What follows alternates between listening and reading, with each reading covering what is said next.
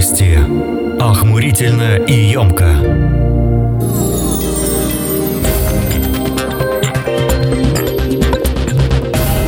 Коммонности. Знание жизни хорошо, но умение лучше. Рахатлукум амигус. Амигусы, да, амигусы. Всем респектосы. Я надеюсь, дорогие друзья, что вы чувствуете себя хорошо. И сегодня в проекте Коммонности мы поговорим вместе с нашим роботом. Сегодня, да, сегодня я не один, сегодня еще будет робот, робот Таня. Робот Таня будет помогать делать эту программу. И мы сегодня будем раз, раз, раз, эх, раз, и еще раз, и еще много, много раз. Да, это я о чем? О том, что сегодня будет много рассказов о различных событиях в истории музыки и не только музыки, но и всего того, что нас окружает, а музыка нас окружает везде, всегда. Во, даже он с таксистов бабло хотят рубить, из супермаркетов бабло хотят рубить эти, которые пи певцы, они певцы, они жалуются в Рос... этот, как вот там, в, ну, в такую организацию, которая за правами следит, в общем, за авторские. Они ходят там и всем там грозят, что слушал в такси песню, с тебя 200 тысяч, слушал в магазине, с тебя 340.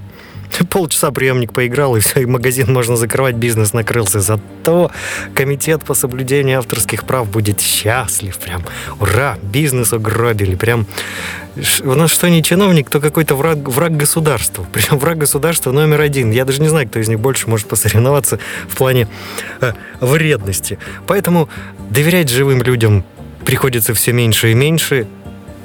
По этой причине я и решил, что пусть мне сегодня помогает робот Таня. Надеюсь, вам понравится, как она озвучивает. Мне очень понравилось, я прям проперся. Она мне сегодня даже помогла сказки записать, короткие, не пугайтесь, не, не по полчаса. Не, не все нормально, все в порядке. Ну что ж, по этому поводу предлагаю наконец-то начинать объявлять программу открытой. Э, дамы и господа, леди и джентльмены, объявляю программу сегодняшнюю открытой. Будем начинать. Вам слово, господин Камоныч. Спасибо, спасибо, спасибо, спасибо. Ну что ж, начнем, начнем, пожалуй, начнем. Начнем мы, конечно же, 16 июля. 16 июля 1966 года. Грандиознейшее событие в истории музыки. Так об этом пишут. Эрик Клэптон, Джек Брюс и Джинджер Бейкер сформировали первую супергруппу Cream. И именно этот блюз-роковый коллектив вел длинные, длиннющие, огромадные гитарные и барабанные соло. А я люблю вот это вот все, когда там долго так на барабанах соло, прям Фух, красота, еще длинные гитарные соло, усложненные в усложненной музыкальной фактуре композиций, пришедших на смену незатейливым песенкам, ну да, там 60-е, что там. Ну, вы знаете. Так что да, долгие длинные партии — это хорошо. Музыкальное направление, сформированное Крим, стало доминирующим в следующие 10 лет, то есть до 76 -го года. Спасибо, ребят, прям хорошо. А вот у нас уже в чате комментарии полетели от наших постоянных и активных слушателей. Виталий пишет, зато вчера или позавчера снова разрешили курилки. Да, обратно. Ну, ну хоть что-то более или менее полезное. В аэропорту вообще это надо вернуть, потому что у кого перелет 13 часов, как-то хоть, хоть где-то, потому что курение это все-таки привязанность, к сожалению, но это так. Это не просто хотелки. Хочу, буду, хочу, не буду. Также нас приветствует в чате Марк. Марк, мое почтение, мое двухпупочное почтение, как тут понравилось одному из наших активнейших слушателей. Ну, мы продолжаем. 16 июля 1994 год. Звуковая дорожка к полнометражному мультику, мультфильму, я бы сказал, The Lion King, Король Лев, стала номером один в США и продержалась 9 недель. Здорово. 2000 год группа The Course представила в Еврокомиссию петицию с предложением законодательной расправы с музыкальным пиратством в интернете. О, о в 2000 году это началось. Че, решился песенку скачать? Гаденый, шути какой! Не пойдет. Ну, как мы знаем по результатам, нифига это у них не получилось. Зато под бумажкой подписались такие музыканты, как Manic, Manic Street Preachers и Spice Girls. Да, просто их популярность настолько колоссальная, что, конечно, их больше всего скачивали в интернете. Пострадавшие прям. 16 июля 1872 года родился великий норвежский путешественник и полярный исследователь Руаль Амундсен. Как он сам о себе пишет, да, все правильно, что это я? Вся моя жизнь с 15-летнего возраста была постоянным движением вперед к одной определенной цели. Оно и в самом деле было так. В 22 года Амуцен был юнгой, в 24 штурманом, в 26 13 месяцев зимовал в высоких широтах. Амундсену было 39, когда организованная им экспедиция впервые в истории достигла Южного полюса. А еще через 15 лет он пролетел над Северным полюсом на обледеневшем дирижабле. То, что до сих пор еще неизвестно нам на нашей планете, давит каким-то гнетом на сознание большинства людей, утверждал он. Это неизвестное является чем-то чего человек еще не победил, каким-то постоянным доказательством нашего бессилия. В июне 1928 года Руаль Амундсен пропал без вести, пытаясь обнаружить следы потерпевшей крушение экспедиции Нобеля. 16 июля – день рождения Андрея Дементьева – более 12 лет он был главным редактором журнала «Юность», автор более 30 книг. Всенародную известность получили песни на его стихи «Отчий дом», «Лебединая верность», «Баллада о матери», «Аленушка». Две вещи считаю главными в отношениях между творческими людьми, так говорит поэт, терпимость и умение слушать. О себе поэт сказал так. «Я живу открыто, не хитрю с друзьями, для чужой обиды не бываю занят от чужого горя, в вежливость не прячусь. С дураком не спорю, в дураках не значусь. 16 июля 1994 года в 23 часа 45 минут по московскому времени, сейчас попробую по новостному это сообщить, Гигантская комета Шумейкер-Леви-9, названная по имени открывших ее в марте 1993 года американских астрономов, столкнулась с Юпитером. Комета представляла собой цепь из более чем 20 глыб из льда и пыли, каждая размером с высокую гору, мчащуюся со скоростью 60 км в час. Как сообщают наши корреспонденты, столкновения с Юпитером продолжались до 22 июля. Суммарный эффект бомбардировки был эквивалентен взрыву миллиона атомных бомб. Никогда прежде астрономам не приходилось непосредственно наблюдать космические катаклизмы таких масштабов. Далее в нашем выпуске. Автомобилестроительная компания в составе концерна Volkswagen Group, специализирующаяся на выпуске автомобилей под маркой Audi, была основана 16 июля 1909, 1909 года. Во! История компании Audi начинается с открытия предприятия Augustum Хорхом в 1909 году, ну логично, логично, да? Ставший базой для появления на свет «Властелина четырех колец» Audi Union AG. Залогом технического совершенства и надежности автомобилей Audi стали опыт и наработки инженеров компании. Ну а теперь Робот Таня, тебе слово. Давай, помоги мне рассказать про 16 июля. Давай, про какое-нибудь событие. Итак, дамы и господа, встречайте. Я думаю, один из постоянных помощников в будущем в проекте Коммонести, а может и не только в нем, робот Таня. Там еще есть другие роботы, но я пока на Тане остановился. Она пока мне больше всех нравится и красивее всех говорит. Помчались. Роман американского писателя Джерома Селлинджера «Над пропастью воржи» был впервые опубликован 16 июля 1951 года.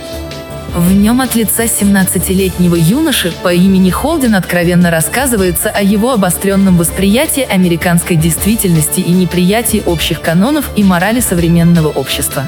Произведение имело огромную популярность как среди молодежи, так и среди взрослого населения, оказав существенное влияние на мировую культуру второй половины XX века.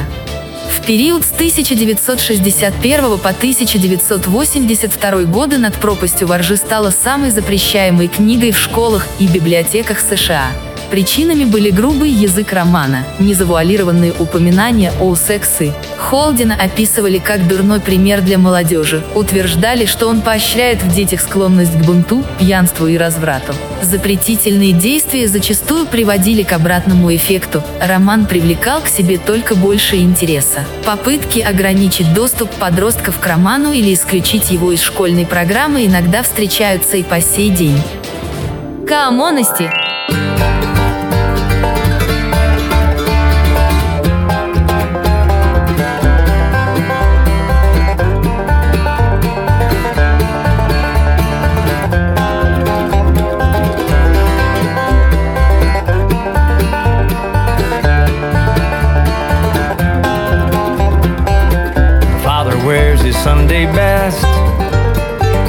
Mother's tired, she needs a rest. The kids are playing up downstairs.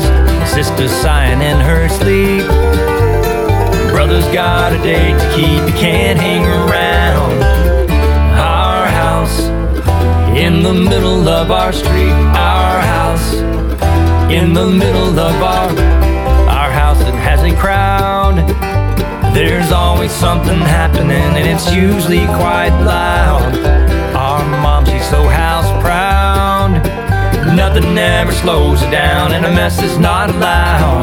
Our house in the middle of our street. Our house in the middle of our our house in the middle of our street. Our house in the middle of our father gets up late for work. Mother has to iron his shirt, then she sends the kids to school. Sees them off with a small kiss.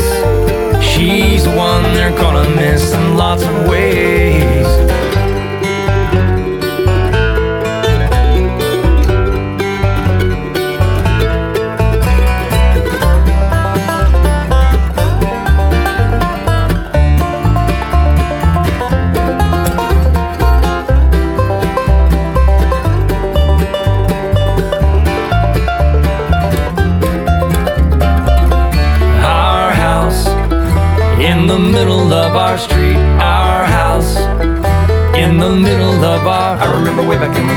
True, and then we would have such a very good time, such a fine time, such a happy time. And I remember how we played since it was a day away. Then we'd say nothing to come between us, two dreamers. Father wears his Sunday best. Mother's tired, she needs a rest. The kids are playing up downstairs. Sister's sighing in her sleep. Brother's got a date to keep, he can't hang around. middle of our street. Our house in the middle of our our house in the middle of our street. Our house in the middle of our our house was our castle and our keep, our house in the middle of our our house. That was where we used to. Комонности. Охмурительно и емко. Сказка. Пахарь. Этот трудяга, этот пашет, он своего добьется, говорили о нем. И он пахал. Он шел в лаптях по пашне, грузно налегая на плуг. И выпитив нижнюю челюсть, угрюмо приговаривал, надо пахать, пахать, надо больше пахать. И он шел и на всем своем пути пахал и пахал с утра до вечера, оставляя глубокую дымящуюся борозду. Так он перепахал все поле много раз вдоль и поперек. Но странное дело, у него почему-то так ничего и не выросло. Мораль – мало пахать, нужно ведь что-то еще и сеять.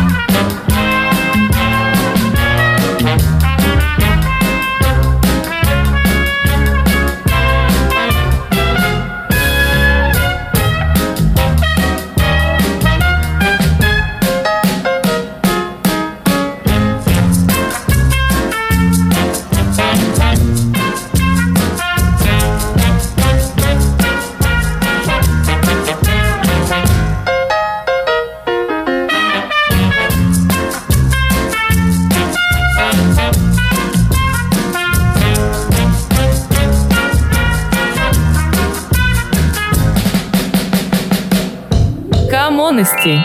От него отвратительно веяло благополучием. И продолжаем, и продолжаем, и, конечно же, 17 числом. 17 июля кстати, спасибо всем за отзывы о роботе. Вот там еще много можно повыбирать. Но пока я выделил для себя Таню, надо еще других девчонок погонять, послушать, как оно все звучит. Вот, но это вопрос времени и отбора по текстам. Итак, возвращаемся к основной теме программы.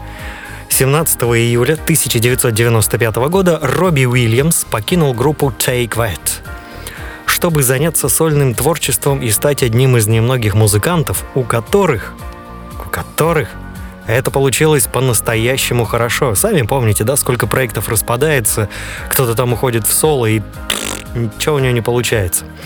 Он провел в группе 5 лет, Робби Уильямс. Проект был вполне успешным, но его успех не сравним с успехом отдельного Робби.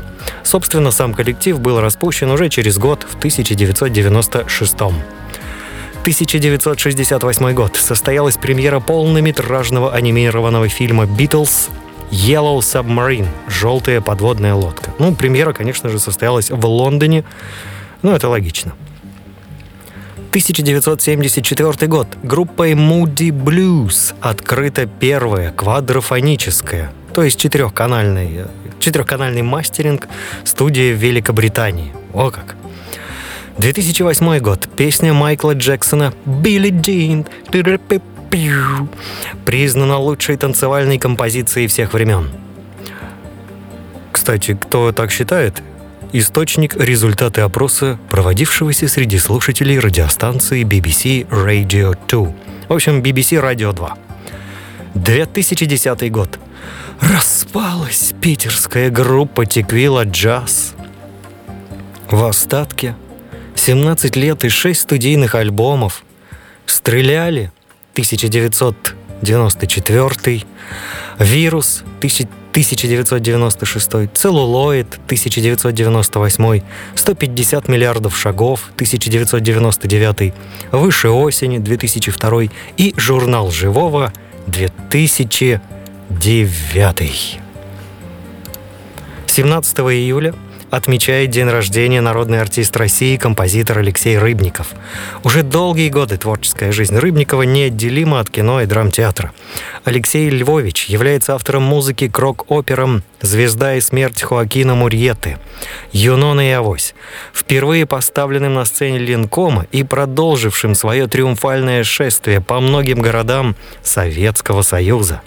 Он написал музыку более чем к 100 фильмам, в том числе к таким, как «Остров сокровищ», «Вам и не снилось», тот самый Мюнхгаузен, «Приключения Буратино». Но я думаю, Буратино самая известная, да, одна из самых известных его работ, потому что ее перепевали и рокеры, и попсовики, все, кому не лень. Тираж некоторых его пластинок с этими произведениями превысил миллион экземпляров. 17 июля 1955 года в Ванахайме, в штате Калифорния, к югу от Лос-Анджелеса открылся первый увеселительный детский парк Диснейленд. Это воплощенная в жизнь волшебная страна симпатичных героев диснеев, диснеевских мультфильмов. Пышная церемония открытия, которую провел сам король мультипликации и удачливый кинобизнесмен Уолт Дисней, транслировалась по телевидению. На строительство парка было затрачено 17 миллионов долларов – но очень скоро все вложения окупились в десятикратном размере. За первые 25 лет существования парк посетили более 200 миллионов человек. А в тысяча... А в 1971 году второй американский Диснейленд появился во Флориде. В, тысяч... в 1983 подобный парк открылся под Токио, а в 1992 под Парижем. 17 июля 1986 года мир узнал, что, оказывается, в СССР секса нет. Об этом с экрана телевизора заявила симпатичная молодая женщина, принявшая участие в телемосте Ленинград-Бостон. Ведущими телемоста были популярные тележурналисты Владимир Пойзнер и Фил Донахью. Эту фразу цитируют до сих пор, хотя о женщине, которой, которой принадлежит авторство, все эти годы практически ничего не было известно – Между тем, Людмила Иванова тогда, 17 июля 1986 года, просто хотела сказать, вот просто хотела сказать, понимаете, что в СССР нет секса, а есть любовь. Но, увы, все ее объяснения были вырезаны и оставлена лишь фраза «У нас в СССР секса нет». На самом деле, это была не прямая трансляция. Телемост был показан по телевидению лишь спустя два месяца. Он вышел в эфир только после личного одобрения Горбачева. В 1917 году в Великобритании из титулов изъяли все немецкие имена – вот вроде 1917, а как, как будто про сейчас. Вот вообще мир не меняется, человечество каким было вредным, таким и осталось. 1938 год. Американский авиамеханик Дуглас Корриган по ошибке, ну по ошибке, из-за того, что перепутал стрелки компаса, прилетел из Нью-Йорка в Дублин вместо намеченного пути в Лос-Анджелес. В Дублин, понимаете? Из Нью-Йорка в Дублин – во, блин, в Дублин вляпался. Как в песне советской пелось. Он шел на Одессу, а вышел к Херсону. Но ну, тут вообще полет, конечно, нормально. Главное, не сбивал же никто. Лети себе, лети. Хочешь в Дублин, хочешь в Лос-Анджелес, а потом отмажешься, типа, ой, у меня что-то компас. Ком... У меня компас. Пацаны, что-то компас барахлит. Удобно так. Слетал чувак. Ну что, далее встретимся уже в событиях 18 июля потому как 17 мы подвязали. А пока музыкальная пауза и дадим слово нашему говорящему роботу. Пусть расскажет нам пару сказок. Давай, не подведи. Камонности. Кому и кобыла невеста, для кого ты блогер, философ –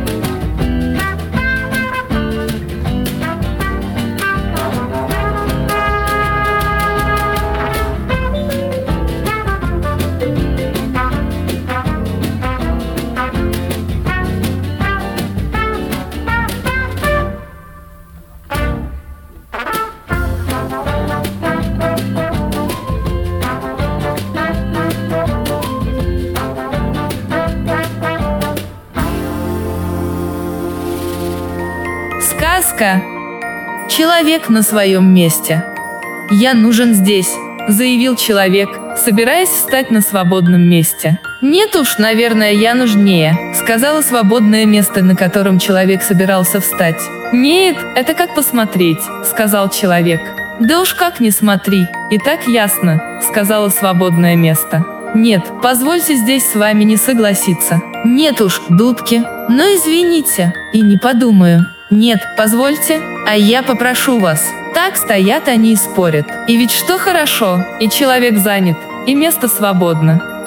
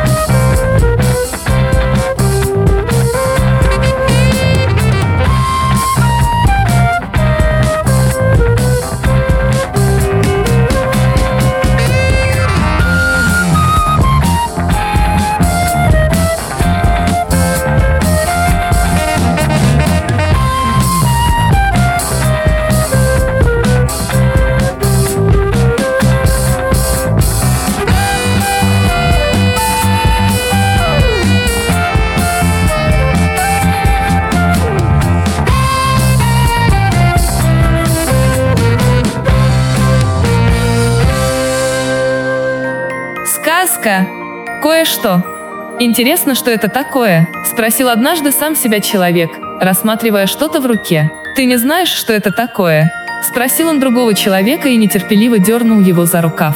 А? Спросил он третьего и четвертого. Ну что, что это такое? Возопил человек на весь мир, воздев руку вверх. Так, и что же такое это? Хором спросили этого человека все люди. И приготовились жадно слушать. Но он не знал. Мораль. Если не знаешь, зачем спрашиваешь?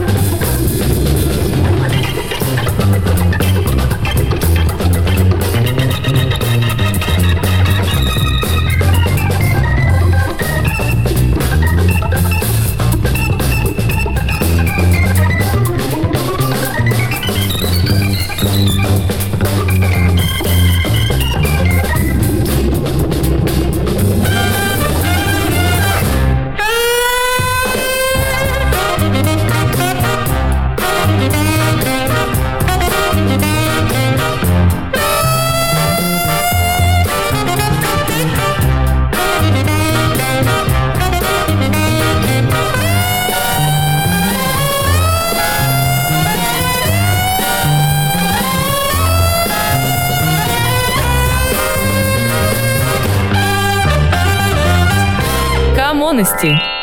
Завтра обязательно наступит. Но на те же грабли. Ох, как же ж я люблю-то этот старенький брейкбит с трубами, со всеми делами. Ух, красота. Ну да, а мы возвращаемся в красоту истории, в богатство и ее непредсказуемость. И у нас на горизонте, даже уже не на горизонте, а вот оно, прямо тут, в моих руках, 18 июля.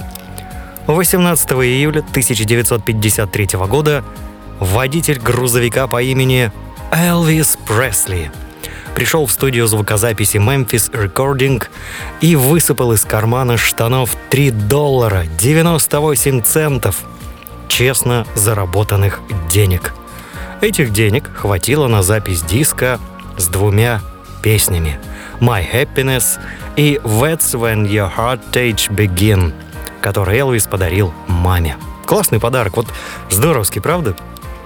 Заработать не ради себя любимого, а вот ради кого-то еще любимого. Здорово, Элвис. Вот не зря говорят, что ты просто отправился погулять. 1768 год. Бостонская газета опубликовала песню «Свободы» «Liberty Song», первую американскую патриотическую песню. 1954 год. Первый фестиваль джазовой музыки в Ньюпорте, штат Род-Айленд, ну, США. 2000 год. В Лондоне открыт памятник Джону Леннону. Это участник группы Битлз для тех, кто вдруг не в курсе или подрастающая, как говорят на одной станции, молодежь. Молодежь и подростки. Вот был такой исполнитель Джон Леннон в группе Битлз. После эфира бегом знакомиться.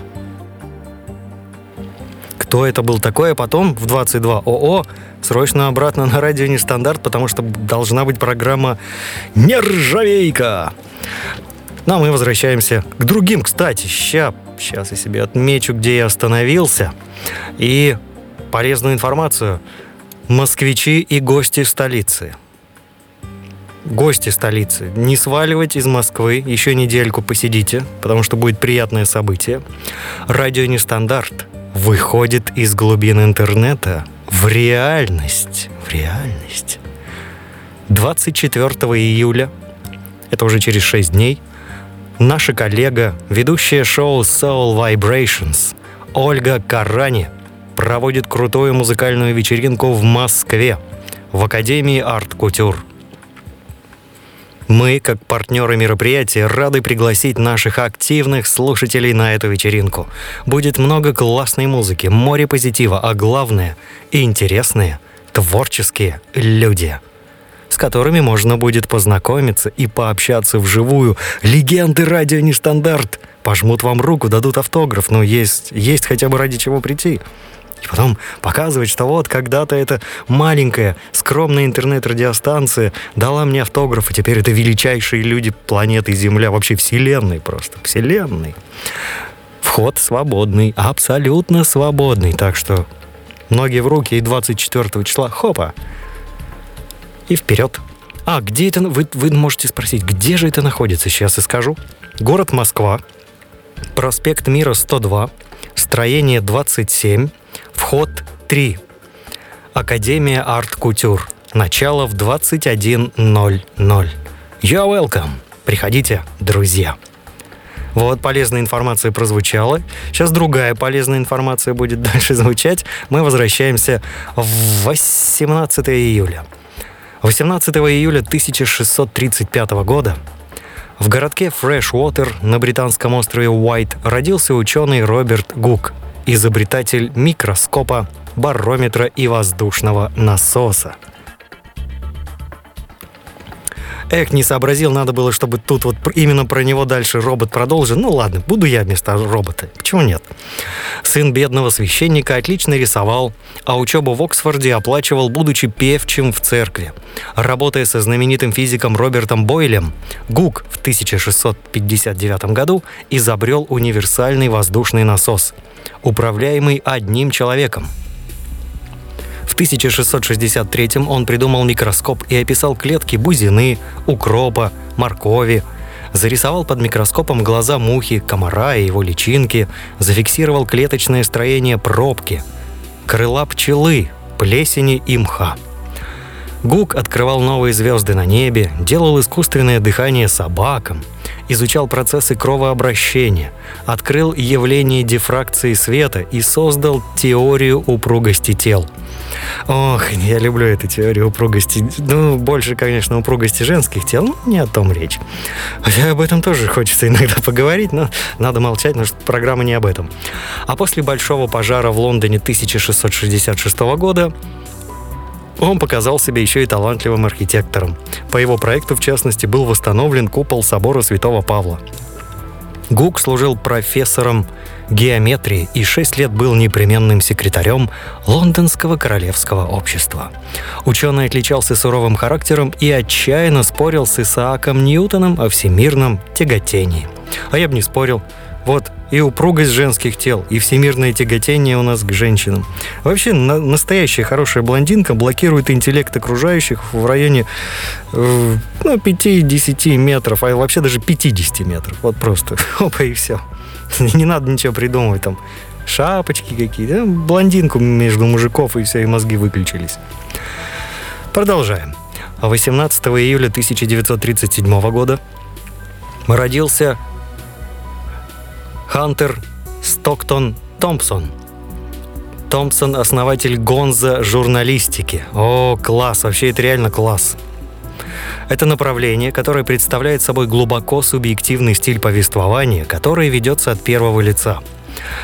Немножко отвлекусь. Я этому стилю обучал своих учеников в свое время, ну, как отдельному направлению. То есть можно и так, на фоне того, что есть другие моменты повествования. Репортер выступает в качестве непосредственного участника описываемых событий и использует свой личный опыт и эмоции для того, чтобы подчеркнуть основной смысл этих событий. Использование цитат, сарказма, юмора, преувеличения и даже ненормативной лексики также являются неотъемлемой чертой этого стиля. Но единственное, да, чему я конкретно не учил, это ненормативной лексики. Ну, потому что это некрасиво. Вот, как ни крути, это ну, не очень. Стиль Гонза можно считать ответвлением от так называемой новой журналистики. Это было движение 1960-х годов, и основоположником которого был Том Вулф, также американский писатель и журналист.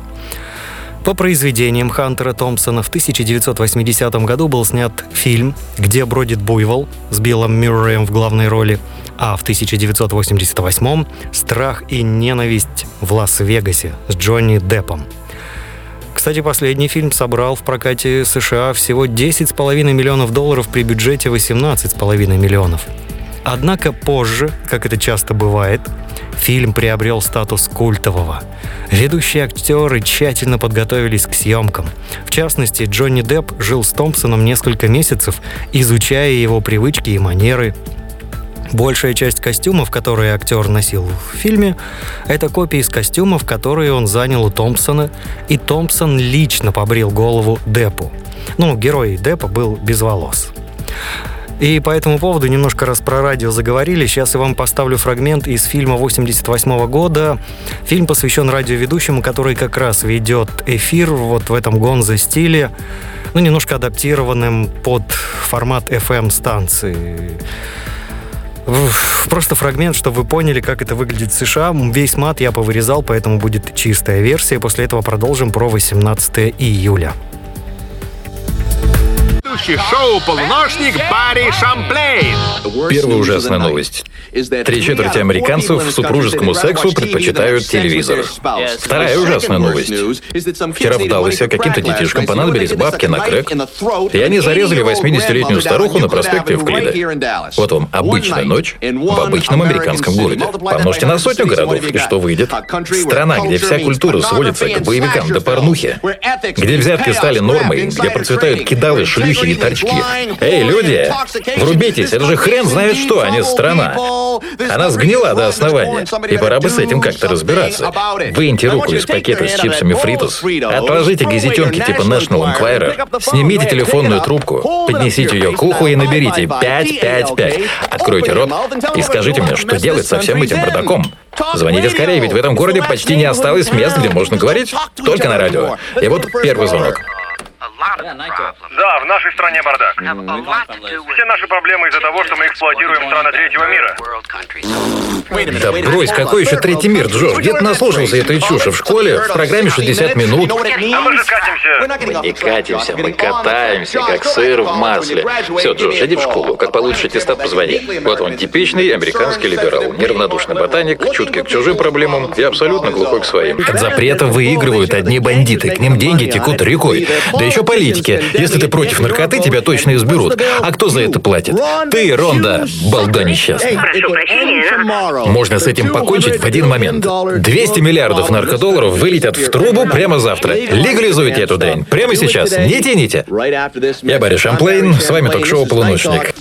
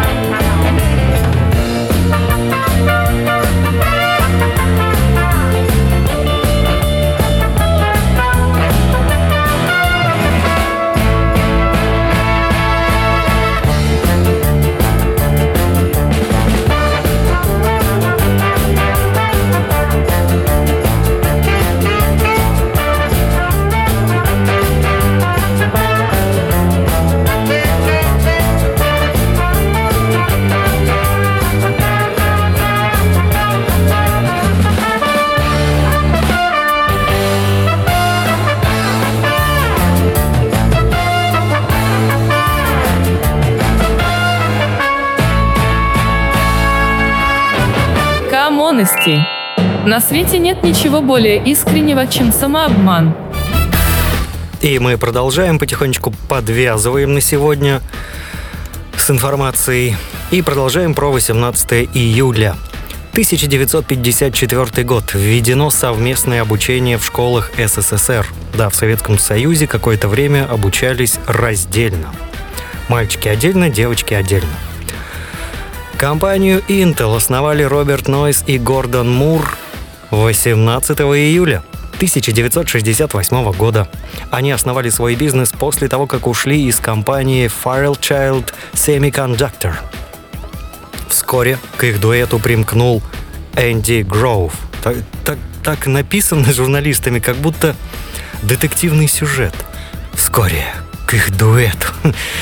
Бизнес-план будущего гиганта был напечатан на пишущей машинке Роберта Нойса и занимал всего одну страницу. Одну страницу, прикиньте. Бизнес-план на одну страницу. Сейчас надо выкладки, графики, презентации. Там еще на компьютере видео какую-нибудь такую инсталляцию сделать. Прям... А тут вот, на одну страницу. Стратегия новой компании, на одной страничке, я продолжаю напоминать, была представлена финансисту, который сумел добыть кредит в 2,5 миллиона долларов. 1968 год, ребят. Офигенные деньги. Компания специализируется на изготовлении компьютерных компонентов, микропроцессоров и наборов системной логики. Торговая марка Intel была зарегистрирована ну, как вы уже поняли. Но однако вскоре выяснилось, что уже существует компания под названием Intel Co. Для сохранения названия и избежания судебных тяжб Intel пришлось заплатить 15 тысяч долларов за право использования этой торговой марки. Настоящий успех к новой компании пришел только в 1972 году, когда Intel начала тесно сотрудничать с японским гигантом Busicom, заказавшим разработать 12 специализированных микросхем. Однако инженер Тед Хофф предложил вместо множества микросхем разработать один универсальный микропроцессор под названием Intel 4004. Спустя несколько лет компанией был разработан более совершенный Intel 8008.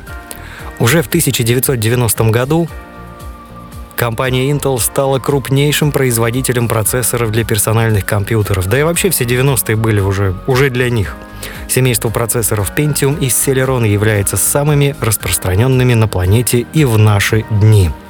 Да, у меня до сих пор стоит Intel Pentium 4. Вот не помню, он Celeron, не Celeron, вот эти тонкости, честно не помню. До сих пор работает, был мне подарен в 2001 году.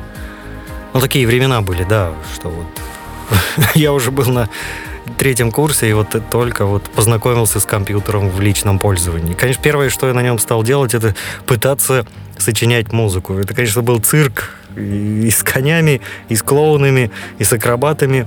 Но было интересно. Вот та первая музыка, она была очень интересна. Это сейчас, когда более или менее что-то знаешь в музыке, а тогда, о, а если тут нажать, а тут покрутить, такой звук какой-то интересный получается. О, а тут вот так, а тут вообще на Продиджи похоже. Все, я, короче, второй Продидж. Ну, такие глупости в голове. Ну, а еще бы, конечно, когда занимаешься любимым делом. 1991 год, раз мы про компьютеры, вышел первый номер компьютерного еженедельника Computer World USSR – Компьютерный мир СССР. Ну, в 91 году, в декабре, под конец декабря, за неделю до Нового года, ну, чуть меньше, Михаил Горбачев э, сказал, что он покидает пост президента СССР, поэтому недолго жил журнал именно как Computer World СССР. А вот в нашем чате Виталий пишет, что не слышал, чтобы четвертый пень был Селерон. Ну, я просто не помню эти все, я их плохо знаю даже. Поэтому делюсь информацией и доверяю тем, кто ее для меня, так сказать, написал. Да-да-да, вот пишут разные э, процы. Да-да-да, спасибо. И завершающая на сегодня информация. 1988 год. Команда КВН Новосибирского университета запустила лозунг «Партия Дай порулить. Давайте послушаем фрагмент, как это звучало. Я нашел, спасибо YouTube. Все там прям легко находится. Ну что, молодежь, о чем мечтаешь? Партия! Дай порулить.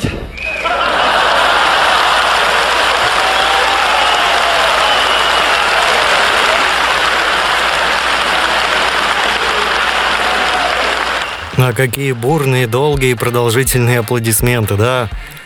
Тогда это был острый, мощный юмор. Ну и сатира тоже. КВН, он по тем временам был очень резкий, потому что хотелось освещать все, ну, все недочеты нашей жизни, а тогда у нас было очень много минусов, которые мешали жить нормально, двигаться вперед. Но все-таки конец 80-х, за три года до путча. 88 год, да. Ну что ж, дамы и господа, леди и джентльмены, за сим, наверное, даже не наверное, а точно, пора прощаться, пора сваливать. В 22 часа встречайте Николая и его программу «Нержавейка». Будет жестко, ну, как и обычно, как принято в этой программе. А я со своей стороны желаю вам быть в тонусе, беречь себя в этом мире, мир в себе. Покедос, амигос, или покедос – Неважно. Главное, что до встречи. До новой встречи. Коммунности.